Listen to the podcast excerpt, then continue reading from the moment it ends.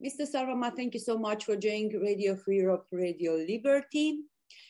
Finland's head of government, uh, Sanna Marin, said in her Șefa New guvernului Year's Finlandei, Sanna Marin, a indicat la finalul anului trecut că țara sa își rezervă dreptul de a solicita aderarea la NATO. Ulterior, președintele finlandez, Sauli Niinisto, a abordat aceeași temă în timp ce guvernul de la Helsinki s-a angajat să consolideze cooperarea cu Uniunea Europeană în domeniul apărării.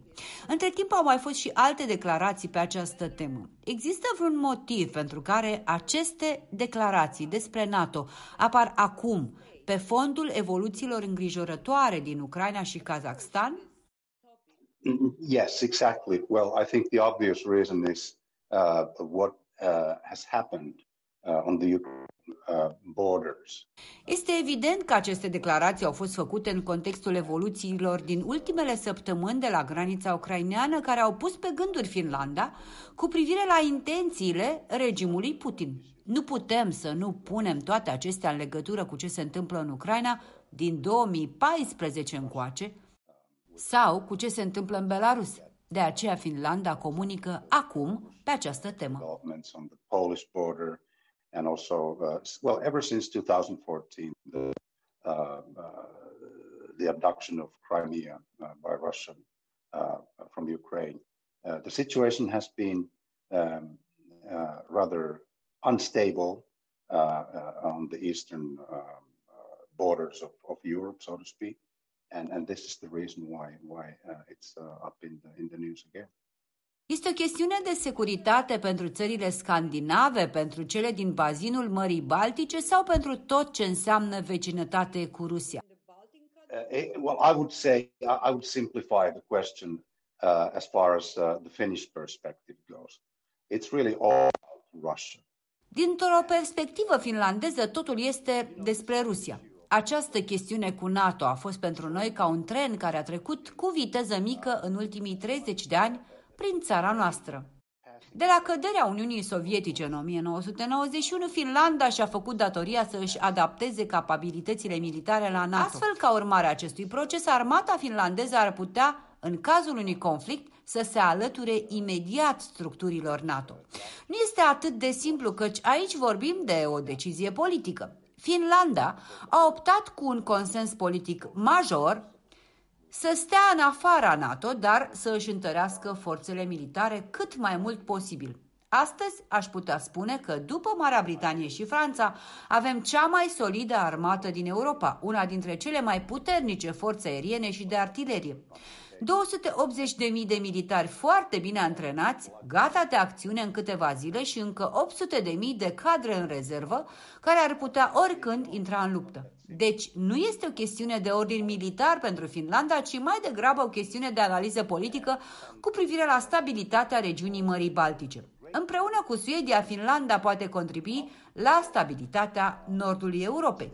Personal, am pledat pentru intrarea Finlandei în NATO, căci cred că ne-ar aduce mai multe avantaje decât dezavantaje. the Baltic Sea region uh, in, in Northern Europe.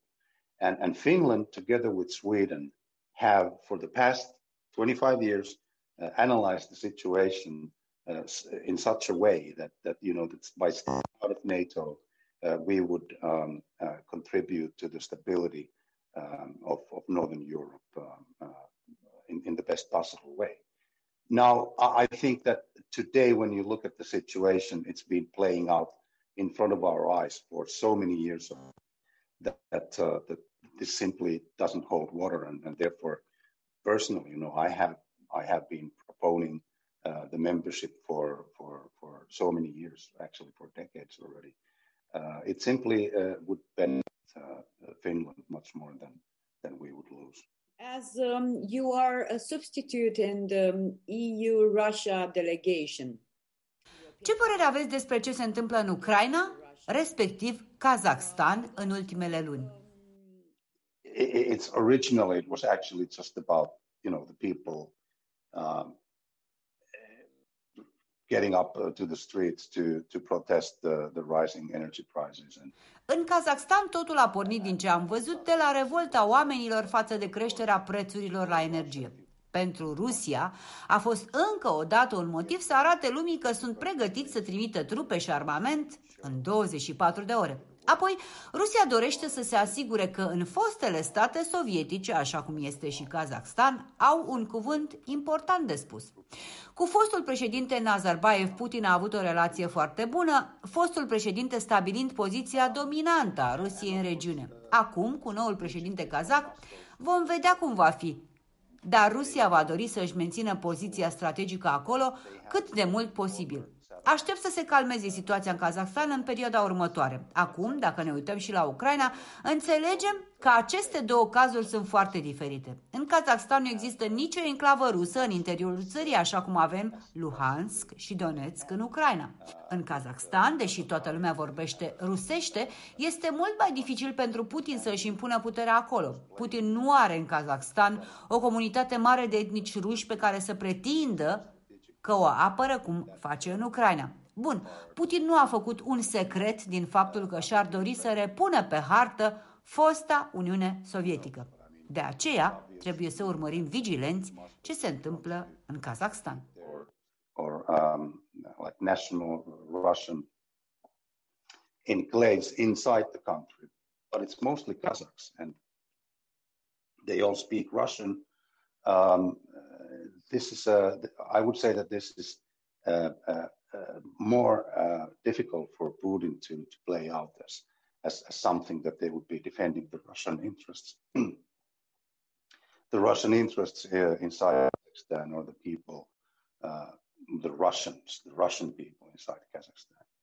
Um, but overall, uh, it, it, you know, that Putin has made it very clear that that that he would like to see the, the old Soviet Union put back on the map, and and that's why we have to keep a really close eye on, on what's going to happen in Kazakhstan. Mr. Savarma, thank you so much for this interview.